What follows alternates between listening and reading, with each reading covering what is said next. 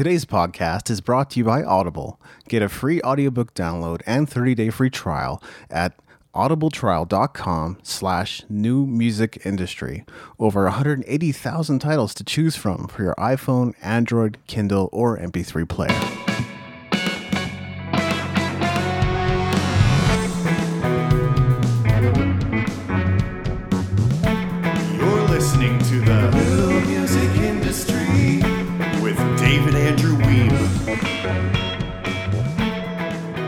Today I'm chatting with founder and CEO of Soundwhale, Ameen Abdulla. How are you today, Ameen?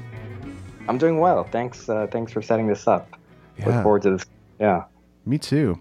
You know, your story is fascinating to me because I've been working hard to become a professional musician for over a decade when suddenly I got drawn into the world of network marketing. I didn't I didn't stay in network marketing, but I caught the entrepreneurship bug and have been passionate about it ever since. You also followed an unlikely path in the sense that you grew up playing sweaty clubs and punk bands, but then you turned around and got a business degree with a focus in computer technology, and then you moved into audio engineering. Would love for you to talk about how that transition happened.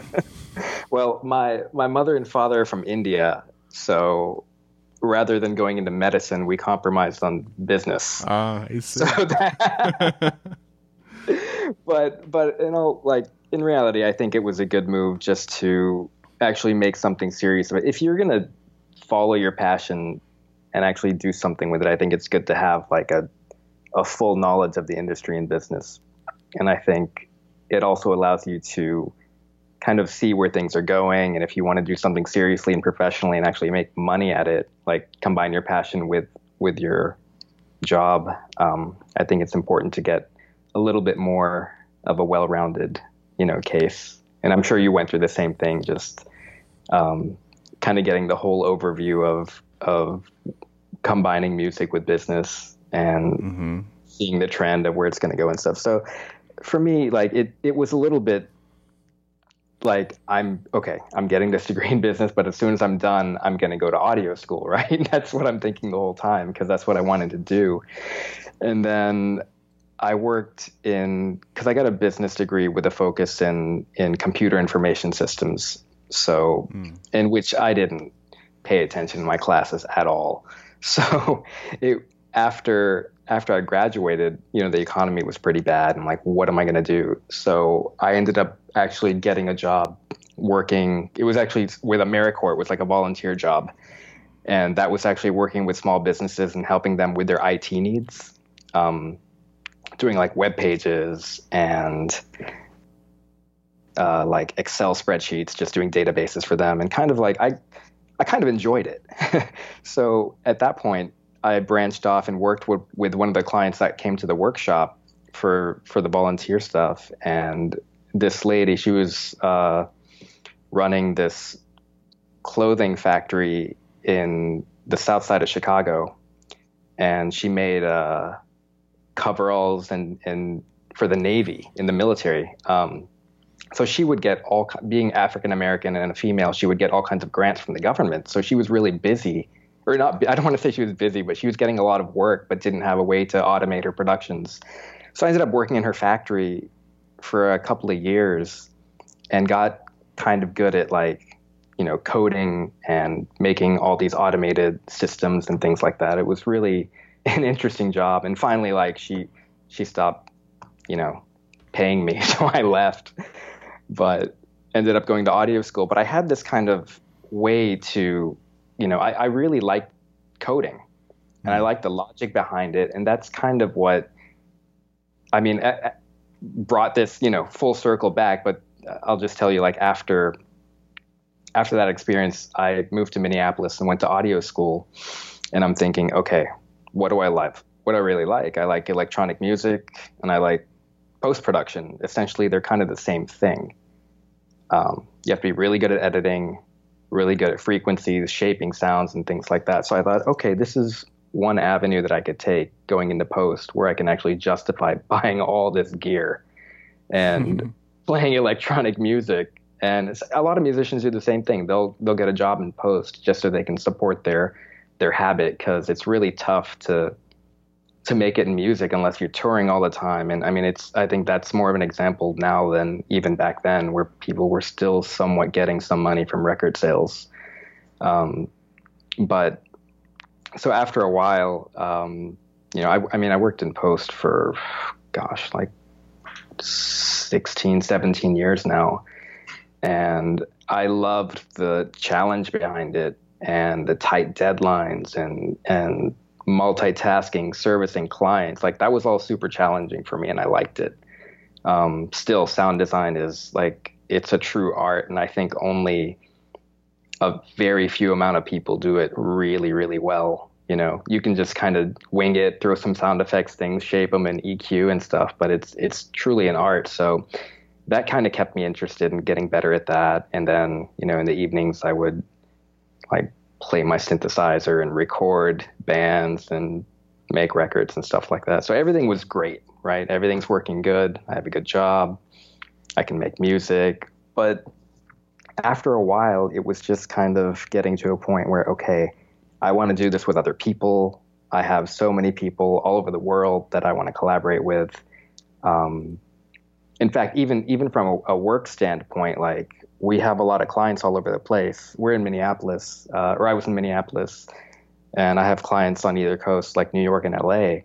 And as much as they wanted to work with me, um, it's much more comfortable to go into a local studio in the same room and get get your mix right in front of you and tell somebody to stop when it's bad, turn this up, turn this down. Like people are used to that and they don't want to be able to compromise, you know, even like a couple of seconds of lag to where you can hear them saying, turn this up, turn this down. They get, that gets really frustrating. Um, so between trying to find some kind of solution that works in the studio and you know losing business i just said i'm going to do this myself. Because i've had this idea for a while like maybe 2010 or 11 but the tech just wasn't there. I mean the connection speeds were still slow. There was still a lot of interference with wi-fi and i mean the wi-fi definitely wasn't there at that point. So i decided to revisit that a f- couple years ago, like 2015, and then uh, I got introduced to uh, a person in in New York from a friend of mine, uh, a friend of mine and a client, like who was a consultant for me as well. It's kind of a weird relationship, but. Hmm. He was in, in media tech, and I was doing like recording voiceovers and things like that for him. And he's like, "Hey, man, I think we can find somebody to code this project for you." And it's it was a guy in New York. His name's Stan. Actually, he's a he's a really good friend of mine now. And he took on. He just didn't say no to anything. so maybe if he said no, I wouldn't be here with this product. But hmm. it's a difficult project to handle. I mean, we took it to MIT and Stanford and stuff, and they said it's just too too innovative. Meaning, like we can't guarantee results with something like this. Yeah. And and so Stan's like, yeah, I'll do it. He's a, a Ukrainian man, and he took on the project and ended up like getting some developers from Kiev, and then I ended up working with them directly after, you know, with a project like this. I mean, you you have to understand like it's, and and the hardest thing I learned is that y- you can't assume people know what's in your head, especially if you're coming from such a niche workflow like with music production or post production. So I'm just thinking the first day of meeting these guys and having this huge business plan and workflow and stuff, they're going to understand it. But no, man, it takes it takes years if if they understand it at all. So I eventually had to go over there to Kiev, and I stayed there almost two years working with these developers and making sure it actually worked and working with them doing tests every day and so it was just a really lucky position I could be in to quit my job and kind of live off my savings and and beg borrow money and try to develop this stuff. And it it ended up in a I feel like I was lucky in a lot of ways but I think the main thing was just persistence and and not leaving until I got what I wanted. But I did get a I certainly got a taste of the possibility that it can actually work. And that's when I went over there cuz you can kind of see okay give me some kind of proof of concept. So the audio streaming was was working the synchronizing machines over the network was working and the video streaming was working. And those are the three main components of of Soundwhale. So I don't I don't know if I answered your question, but I kind of branched off in a little background and history there. Um, That's a great overview, I think, I of, of the things we're going to cover in this interview. yeah. Yeah, absolutely. You know, just by way of comment, like something you mentioned about that connection between music and performing and uh, entrepreneurship. When I started exploring that, you know, I wasn't. I was starting to explore the practical side of what it would mean to to be someone who's passionate about music, but someone who also wanted to generate cash flow and and profit and revenue, and while you know serving the world and adding value to to a specific audience. What I started doing because I think there was there were people beginning to talk about music and entrepreneurship as kind of two separate things at that time in 2011, but no one mm-hmm. had quite made the leap to music entrepreneurship, which is where mm-hmm. which is where I went, and and that's that's of course the namesake of my website Yeah. as well. Yeah. I, I'm, I mean, I think I ended up benefiting a lot of people just because I started talking about the connection, not totally understanding where it was going to go or how it could mm-hmm. how it could be packaged and sold just yet. but Well, I think that those conversations are what actually kind of made it go in the direction it did. People had to talk about it and discuss it because it was so unknown at that point. yeah, I mean, nobody know, knew how to re- reconcile what happened after the like digital age kicked in when when record sales just plummeted and like musicians aren't making any money. And it's you know actually if you look at the history of it and I'm sure you you know this much better than I do but like the whole history of music you know musicians never made much money historically. There was just like a golden era where people were really kicking it up and making record sales and you know for about i don't know like 60 years or something like mm-hmm. after the beatles you know? And then now it's just kind of back to normal i think. And people are actually using their the means of the web for actual exposure and marketing and stuff like that a lot easier than they did so it kind of shifted but i think people are working hard again and touring and, and doing it like that um, but it's I, I think like without the conversation and without you know, really digging into it, it, it would have completely failed. those are great points. I appreciate that. Yeah.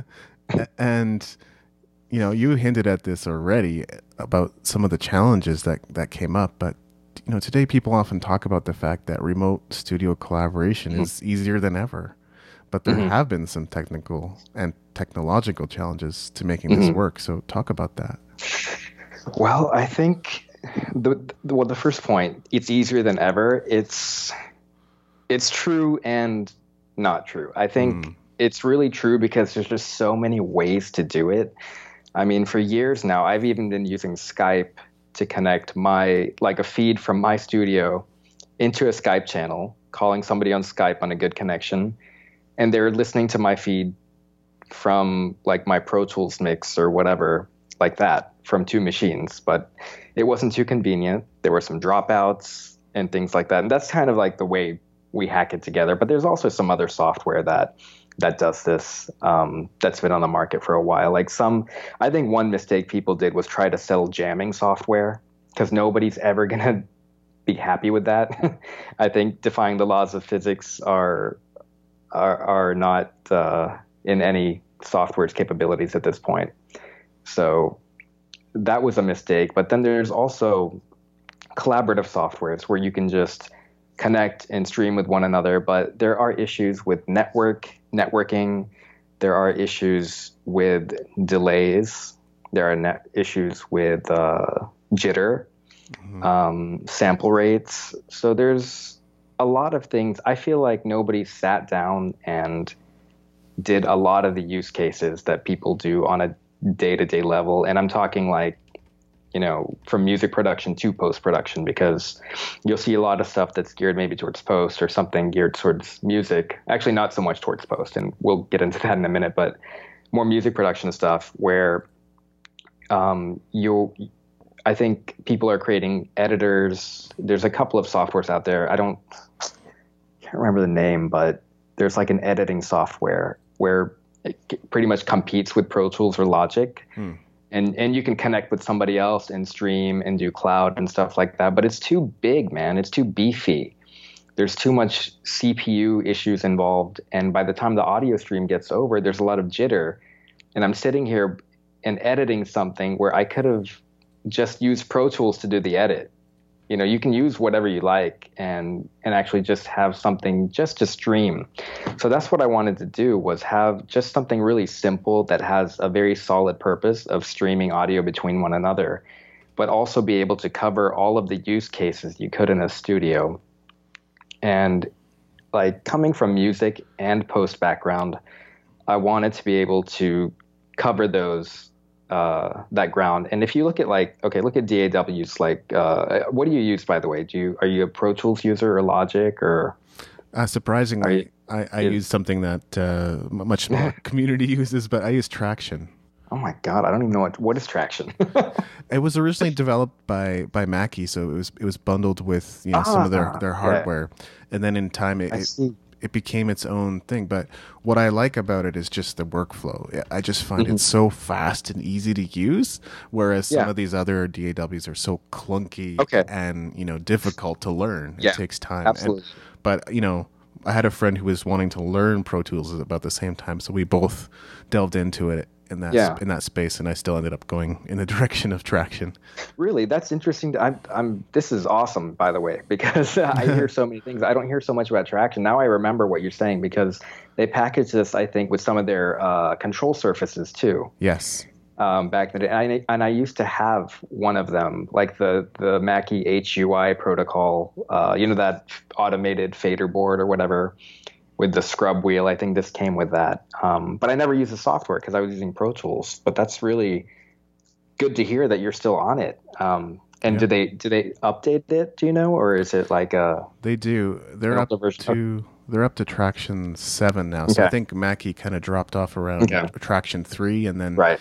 you know, Right. it, nothing happened for quite a while, and then for a while it was like, oh, new version every year. Yeah, awesome. Yeah. But yeah, I mean that's that's my point exactly. Like everyone's going to have their own taste to what they like, and if if I were to develop something that competed with their workflow, for example, if I made a DAW with all this editing and plugins and all you know a different has like a, maybe a conflicting slightly workflow, people wouldn't like it you know it you can't you can't really mess with somebody's workflow especially when they're doing something creative. And i think that's really important to keep that kind of a thing. So what i wanted to do was build somewhat of a bridge and have uh, users use what they like and what they're used to and then connect it like a bridge through soundwhale stream it to the other side.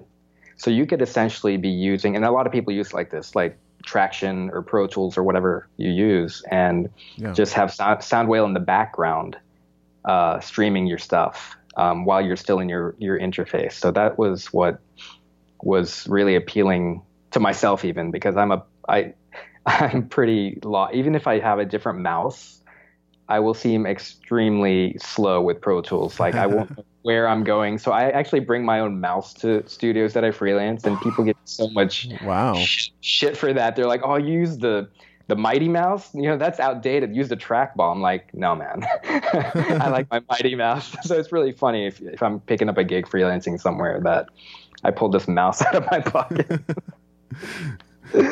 Uh, but in that way, it, it has sense. Like you're you're used to your own workflow, and you don't want to dissect that or or take it apart and learn something else. Especially when you want to pick something up and you're feeling creative in that moment. Um, so the the way it works is like in Tracktion, you you can choose an audio interface in Tracktion, right? You can like select whatever you're, you're using. assuming. Absolutely. Yeah. So and is it uh, see Soundwhale's only for Mac? Are you a Mac user? I use Or- Mac, I use both Mac and PC, so I might be a little bit unusual that way. Ah, no, that's awesome. So in in your uh, in Tracktion, you would choose like Soundwhale for your audio interface, Hmm. um, and then in Soundwhale itself, Tracktion's going to pop up in your like your sources, and then you can choose what source you want to send to the other person, and then call them, and then that's it. Wow. So it's it's pretty pretty intuitive, pretty simple in that way. It looks like a. I wish I could have you know, I got so busy. I was thinking of sending it to you, and just so you can mess around with it. I didn't even know you were a musician until like an Ah. hour ago. So I know it, it happens like that these days, right? I think it used to be that you know you would spend weeks or days poring over an interview on either side, on either side, right? You research the other person yeah. and go, what what I else know. can I learn about them? oh man, and then I know. these these days it's just like, oh yeah, I I looked on my computer half an hour before or whatever.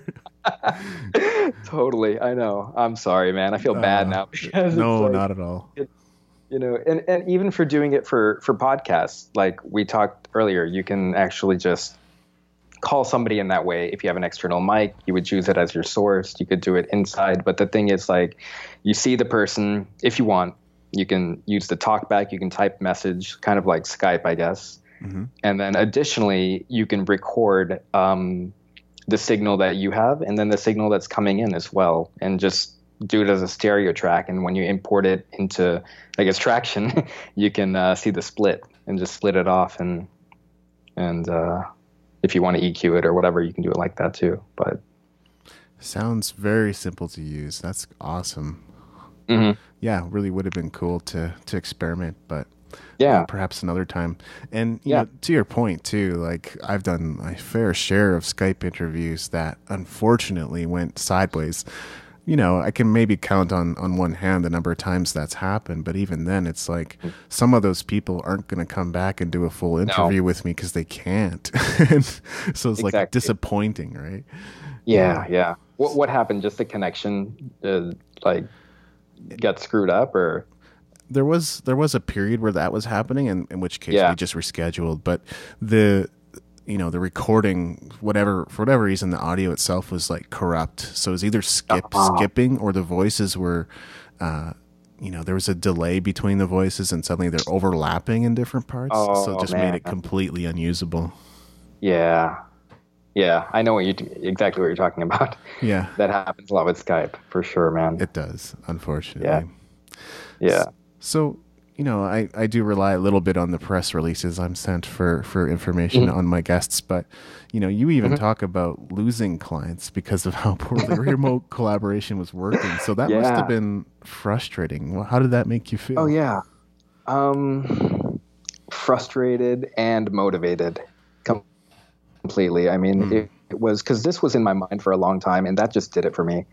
You know, I had a client in in Minneapolis that had offices in LA and studios in LA. It's a production company, and they liked me. They like our team, and they wanted to give us all the mixes. But unfortunately, the LA team's like, all right. Or, I mean, the LA team said, let's do something and work with these guys, figure out a remote solution. And we tried a lot of stuff, man. Like so many things over a couple of weeks. It was a really slow time at the studio. So this was the time to actually take everything apart and even install a bunch of different hardware boxes, dedicated hardware boxes.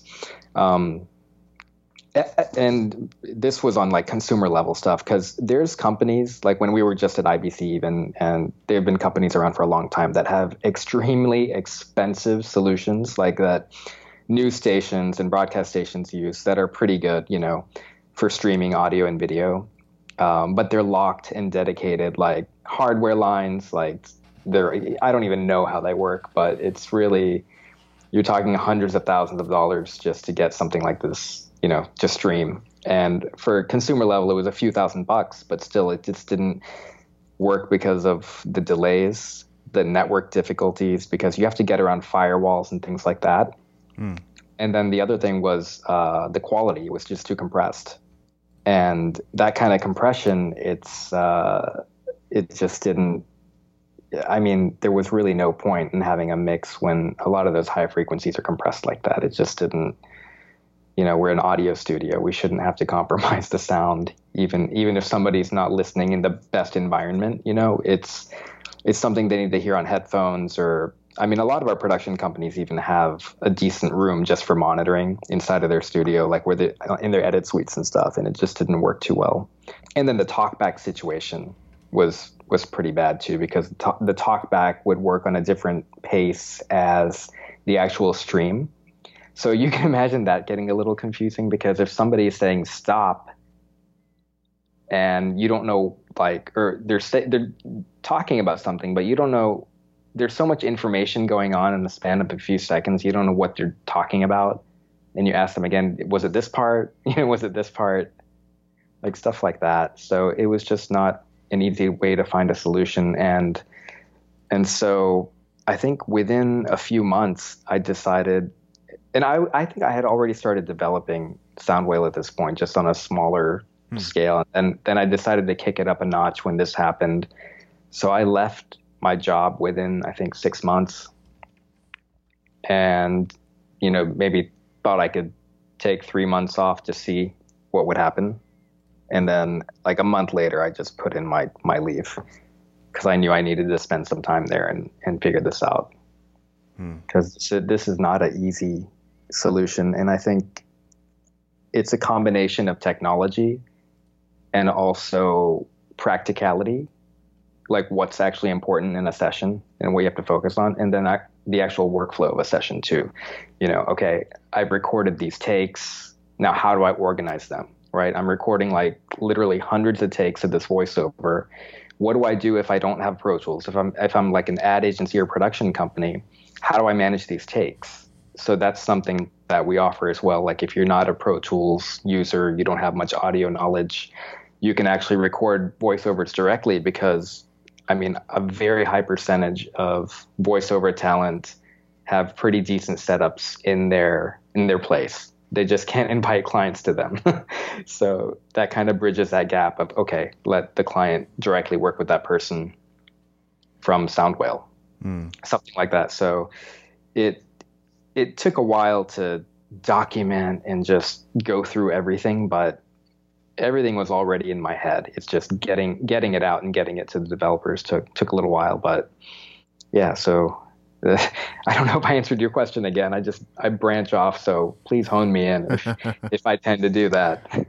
no, that's that's great, and, and I mean some of those frustrations are basically what led to the development of Soundwhale, and yeah. you know it was kind of like a scratching your own itch kind of thing. But I'm sure you saw mm-hmm. that it was going to prove useful for for a lot of different people, which I imagine yeah. is why you why you created it. I guess mm-hmm. a couple of things that I found interesting. Uh, this was sort of not entirely clear in the press release, but it seemed to indicate that you're not using the cloud. No, no. Interesting. Why is um, that? It, and that's the, that's the question I got at the conference a lot too. And then mm. I explained it, and people were like, "Yeah, actually, some people came to me because I'm not using the cloud."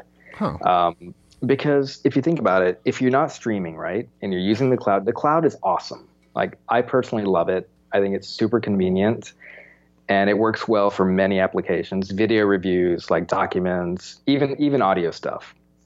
But imagine this: like you're in the cloud you're working on the same like Pro Tools session or whatever. Uh, you record something and instantly you can save it and it pops into the other user's session. That's awesome. You can work on the same thing. You don't have to worry about, about bandwidth of streaming and stuff like that. It's super efficient, really good. But for applications like direction, communicating, voiceovers, you got to wait for the file before you can you can hear it or hear a mistake in it. Or you, you like for example if a voiceover is recording something you know they pop it in. I, I might be monitoring over the phone but that kind of defeats the purpose also. I mean i want to hear it in high quality. So once they hit save it pops into your session and i have to wait for them to do their sentence i want them to t- uh, stop in the moment and capture that like feeling because we always humans will always work on muscle memory so if you're working with a voiceover artist and they're kind of in this groove, right? Mm-hmm. After you give them a bunch of direction, you have to tell them stop at the right moment and be able to, you know, capture that instead of wait for a file, essentially. So uh, that was the reasoning behind that. Although what we do do um, is if you do record a take, we can pop it into another Soundwhale user's session instantly as well. So that cloud connect like the cloud functionality without actually saving stuff in the cloud is still there, like peer to peer though. Does that make sense? I mean, does that? Yeah. Because, yeah. Okay. Yeah, absolutely. That makes that makes a lot of sense. Okay. And uh, I guess the other thing that the press release indicated was that you're this is basically the beta launch. I imagine there's still a lot of testing going into it. There's a lot of testing. Uh, there's been testing since. I mean, I've been in beta since March. Right. So this is the launch launch, but I think what people don't tell you is everything is in beta. you know, Ah, it- I see. Everything is constantly in beta. Apple operating systems, Pro Tools, everything. Because, you know, you're gonna find something like I, I had I think 200 plus testers, and you know all those issues were addressed. Some we're not gonna address just because it wasn't going in the direction we wanted to go. But we went through and a you know kind of got through everything and, and went over it with a comb and just fixed everything. But I think there's going to be even more cases where, okay, you know, what I worry about is you, you press a combination of these six buttons and something crazy is going to happen, you know, like stuff like that. It's just, you just got to wait for it and see what happens. But as far as our use cases, I mean, we can easily have a mix uh, remotely uh, without any crashes. So, Hmm. I mean, you have to, you have to cut it off at some point. But I think to your point, like, I think every software is really in beta. Yeah. to a certain point, you know. Yeah. Makes perfect sense. Nothing is like a Yeah. hundred percent stable. Yeah. Exactly. Yeah. Okay. Uh, what's the greatest challenge you've overcome as an entrepreneur? Yeah, this is a crazy question because it's like, first of all, you're like, am I an entrepreneur? How did I get in this situation? you know?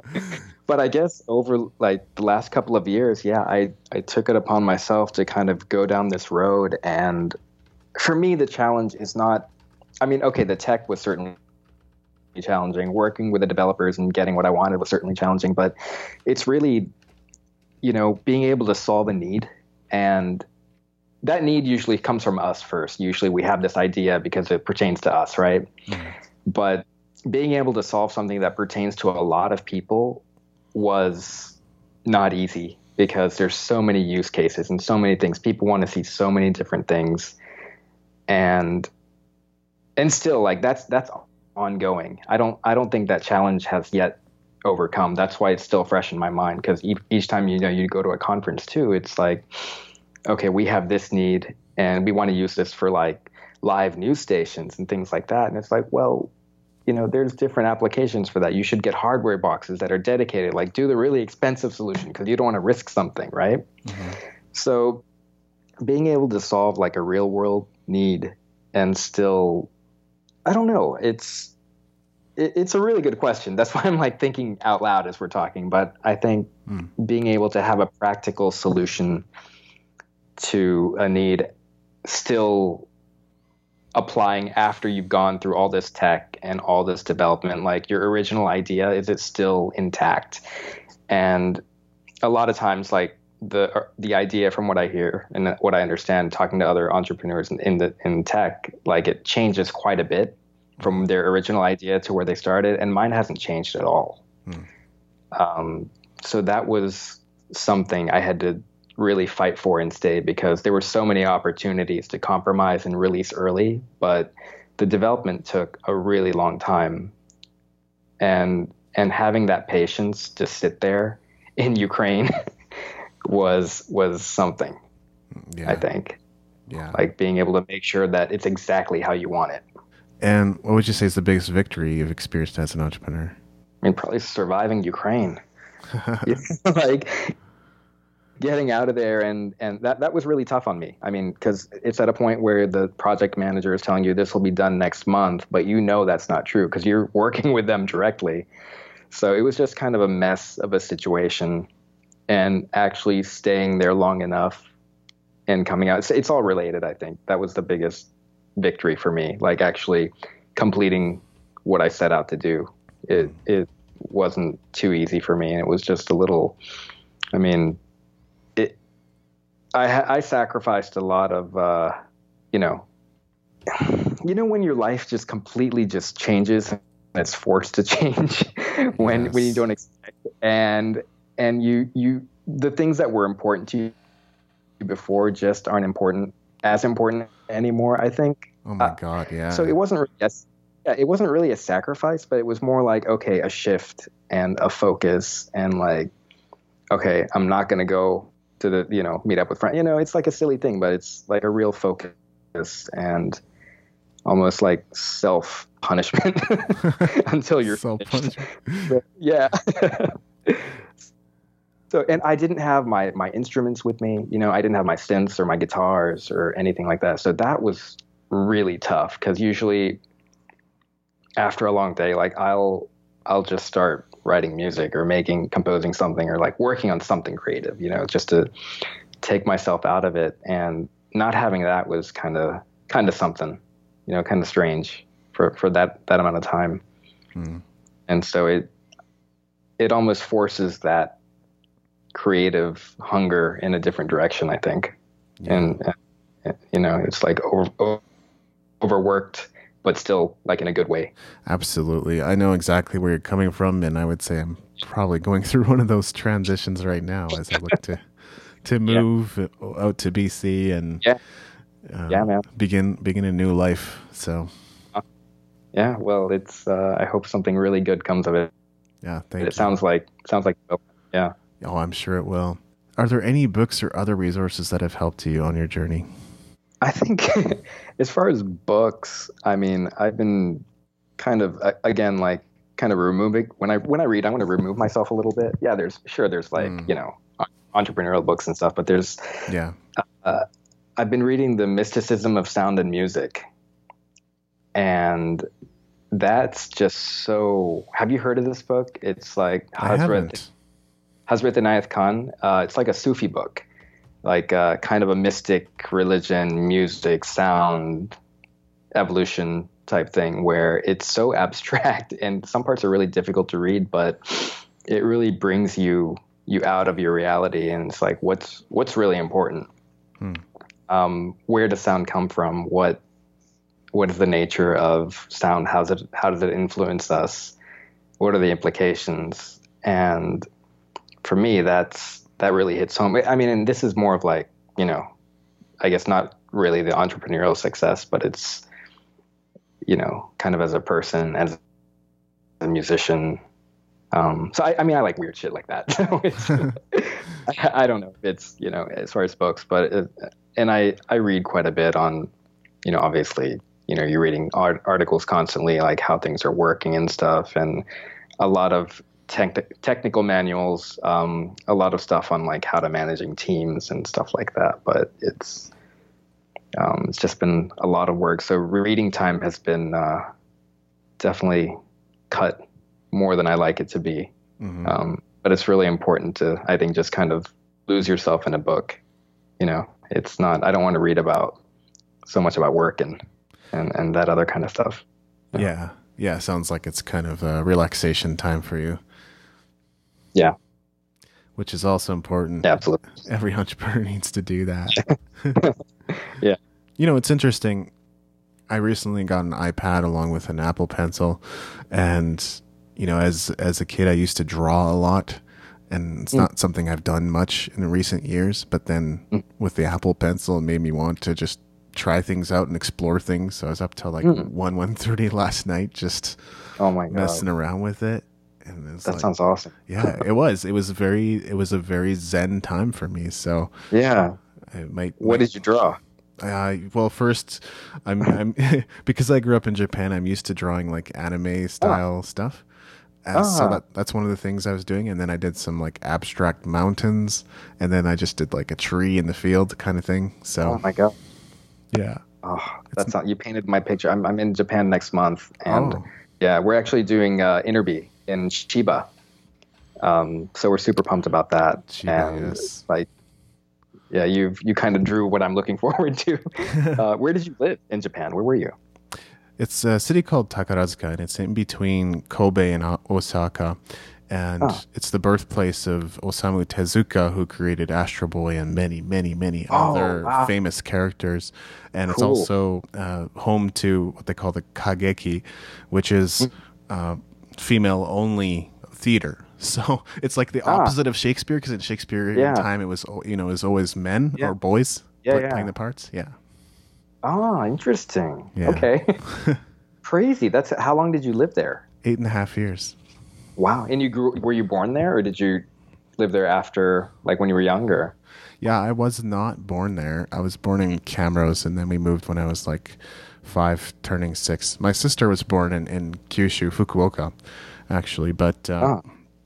yeah, so so I mean, Wow. really a huge part of my upbringing. Yeah. Yeah, that's those are those formative years, man. Oh yeah, big time. you know, that's time. crazy. That's awesome. Yeah. So that so that kind of came back to you when you picked up the the pencil, huh? Yeah, yeah, it did. And Yeah. uh, it's really interesting. It was Wow. un- unexpected, but uh, I felt like I could, you know, mix and match the, the, the pencil, the pen, and, and the mar- the marker, and, and and get some effects I couldn't get before. So I, I would not have guessed that. You know, Yeah. I, I could be that f- that exact with with a Yeah. with a tablet. Yeah, yeah. I, I saw a lot of people uh, doing that actually. The people at the booths next to us were, I mean, there were times where there's like no traffic at all, you know, like after lunch, people are just like on their iPads. And this, this girl next to us had the iPad and was drawing. She's like a graphic artist or whatever. I was like, wow, that looks so, in- it was so good. It was so precise. Yeah, I was shocked by it. It looked awesome. yeah, exactly. I'm I'm very surprised, but uh, who knows? I, I mean, I have a tendency to turn all that into into like business or money making. I'm gonna try not to do that with this and just kind of make make it my Yeah, personal no. for fun hobby. But Yeah, some, some things need to be left. I, I really do think so. That was my past tendency. I think I'm I'm too tired Yeah. for that at this point. totally. Too burnt no, I out. feel you, man. Yeah. Yeah. This has been a great conversation. Thanks so much for your time and Yeah. gener- generosity. I mean, is there anything else I should have asked? Um, no, you covered it pretty much, man. I mean, Okay. I think I probably told you more than what you asked, but it was uh, it was definitely a fun conversation for me too. So thank you for that. It was, and I'm glad it was enjoyable. I'm currently working on something for you called the Music Entrepreneur Code. There will be more details to follow, but for now, you can go to musicentrepreneurhq.com slash code to learn more and to get on the waiting list. That's musicentrepreneurhq.com slash code.